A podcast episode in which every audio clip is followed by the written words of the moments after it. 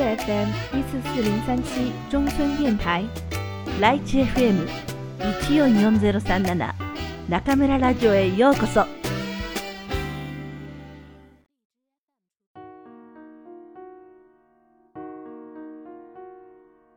あなたに送る人生の薬箱。愛さなくてはいけない二つのこと。松浦弥太郎。失いたくないあなたに。おもちゃを独り占めしたがる子供がいます。熊のぬいぐるみも、お人形も、ボールも、ゲームも全部私のだから誰にも貸してあげない。そう言って全部抱え込もうとしますが、子供の小さな手と短い腕では、熊とお人形とボールとゲームを全部いっぺんには持てないのです。おまけにその子にとっては、ライオンのぬいぐるみと自分の背丈ほどもあるうさぎのぬいぐるみも大のお気に入りで宝物なのです。おもちゃのピアノも持っていて、到底抱えきれません。子供は不安になり、ありったけのおもちゃをまとめると、全部を自分も入れるくらいの大きな箱に放り込み、その前に立ちはだかって番をします。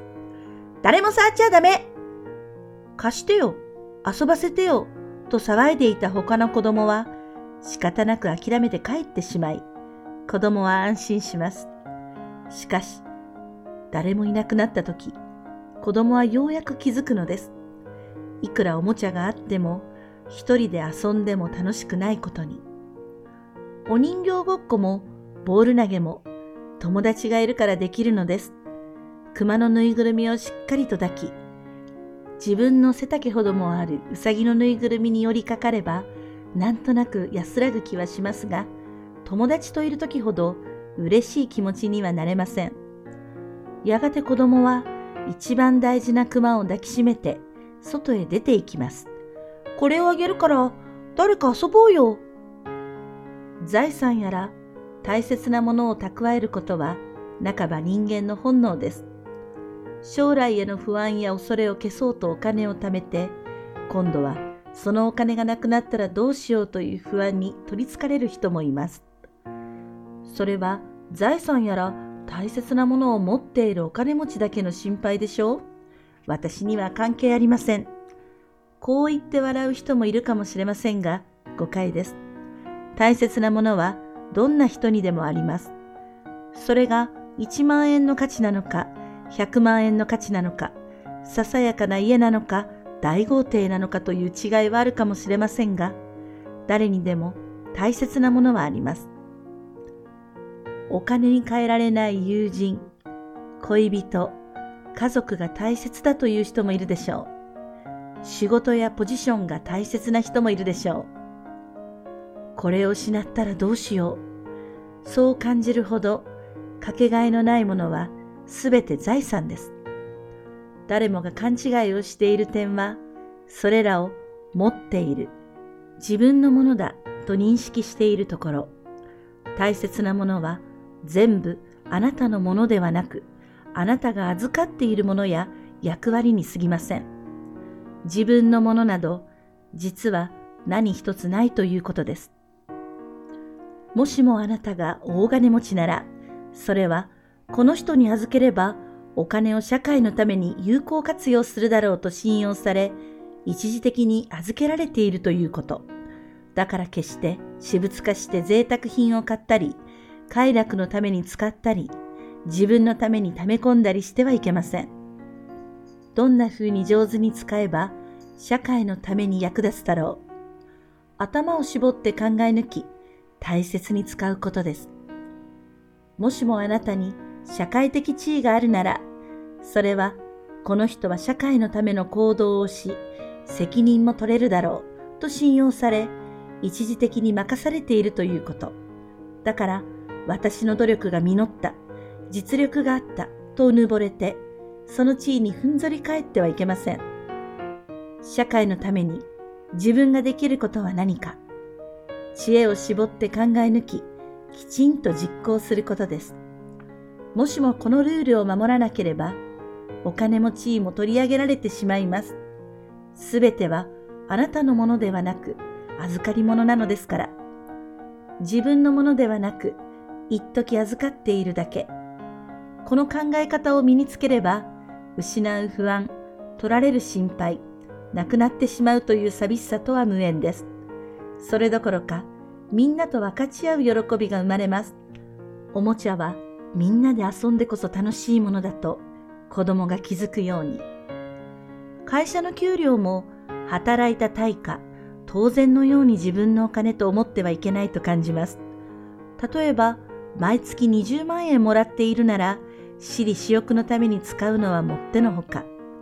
自分のために使うとしたら、健康を維持し、元気に働くためや、もっと成長するための学びに使いましょう。そして、少なくとも倍の40万円分は、仕事を通じて社会にお返しできるような働き方をすることです。それが20万円という預かったお金の有効活用です。貯金をして家を買うのも、自分がその家によって精神的にも肉体的にもより健康になり、もっと大きな社会貢献ができるのであれば、正しい使い方になります。大きな社会貢献をする人は豪邸に住んで当然ですし、まだ若くてささやかな貢献しかできない人はアパート暮らしが相応です。すべての生活や仕事は社会のためのものなのですから。所有という概念を消してしまえば、財産やら大切なものを失う不安や寂しさとは無縁でいられます。何も持たないその先には、もっと豊かな世界が開けているはずです。1ヶ月のお金の使い道を調べてみましょう。有効に活用できていますか？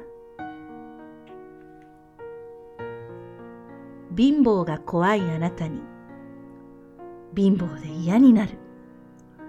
貧乏なまま一生を終えるのだろうか。貧乏だ。貧しいという言葉をたやすく使う人がいます。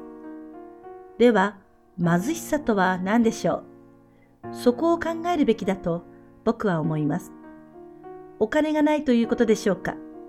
贅沢ができないということでしょうか？好きなように物が買えない？いい家に住めないといったことでしょうか？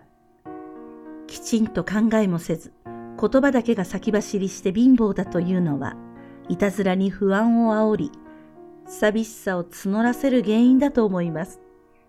寂しさというのは、自分が満足しているかどうかで決まります。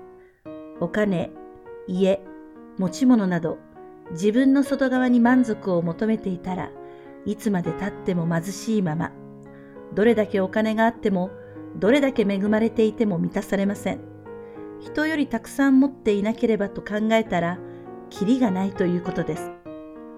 もっと自分の内側に目を向けましょう。目に見えないものに価値を見出すことができたら、貧しさとは永遠にさよならできます。たとえ世間の標準から見て貧乏であったとしても、満足して生きていけます。お金にしても、物にしても、持っていないことイコール不幸ではないと肝に銘じた方がいいと感じています。ブータンの国王は1970年代に GNH 国民総幸福量という考え方を広め国の方針としました。GDP 国内総生産ではなく GNH で幸せかどうかを判断するということです。2005年に行われた国税調査では、ブータンの国民の97%が自分は幸せであると答えています。ブータンは歳入の3割をインドなど他の国からの支援に頼っている貧しい国で、国民の23%が貧困線以下2007年とされています。実際に2007年の GNH 調査では8割近くの人が過去1年間の収入に不満があると回答しています。それでも同じ調査のあなたの収入は家族が毎日必要な食べ物、住まい、衣服を満たしていますか？という質問については、肯定している人が88%に上ります。さらに、精神的な幸福感を感じている人は87%だと言います。お金と幸せは関係ない。ブータンの人はそれを知っているのでしょう。イギリスの心理学者の分析によれば、日本の国民の幸福度は178カ国中90位、2006年。ブータンよりはるかに豊かであっても幸せを感じる人は少ないようです。もっともっとの気持ちでいると何事にもどんなことにも満足できなくなってしまいます。何もないしつまらないと言い続けている人は天国に行ったところで文句を言う気がします。物やお金がいくらあってもなくても同じこと。貧しいかどうかを決めるのは自分が満足しているかどうかであり、結局のところ自分の心が貧しいという不安と寂しさを作り出しているのです。お金というのはものすごく操縦が難しい乗り物に似ています。お金をたくさん使うとは、それ相応の能力と責任を求められるということです。仮に普通の収入の人には4人家族を乗せた自動車を運転するくらいの能力と責任が必要だとすれば、お金持ちの人には250人の乗客の命を預かって空を飛ぶ、大型航空機のパイロットくらいの責任と能力が必要だということです。もちろん、これはあくまで例えです。人の命の重さは数では測れませんが、プロとしての責任と能力を求められるのは、マイカーンのドライバーよりもパイロットの方でしょう。プレッシャーやストレス、苦痛も責任の重さに比例してついてきます。お金は社会から預かっているものであり、個人の所有物ではないのですから、そのあるなしで幸せは決まりません。こう考えると、貧乏という不安と寂しさからは解放されるのではないでしょうか。お金はまた、どう使うかが大切です。たくさんのお金があっても、必要以上に大きな家を買う、贅沢をする、楽しみに浪費するくらいしか思いつかない人は、お金を有効に使うアイデアを持っていないということ。貧乏という不安や寂しさから解放され、もしも本当に豊かになりたいのであれば、自分のためにではなく、社会のために、どれだけ有用にお金を使えるか、知恵を絞りましょう。そのアイディアがある人に、お金を使うチャンスが巡ってくるのだと思います。仮に100億円の現金を自由に使っていいとしたら、どんな風に使いますか？この章のまとめのエクササイズ。A、ノートでも白い紙でも構いません。真ん中に線を引いて、右側に自分のいいところ、左側に自分の悪いところを書き出していきましょう。右側は遠慮せず大いに自分を尊重していいところを書きます。左側は、できれば見たくない、恥ずかしいところがあっても勇気を持って書きます。きっちり同じ数でなくても構いません。その時々でバランスは変わります。右側のいいところはどんどん伸ばしていきましょう。左側の悪いところは反省のために使えますが、自分を責めるのはタブー。きちんと反省したら自分の弱さを許してあげること。そしていつも許せないと思っている誰かの欠点も許してあげる。B、自分で自分が嫌いになるような時は誰にでもあります。自信がない。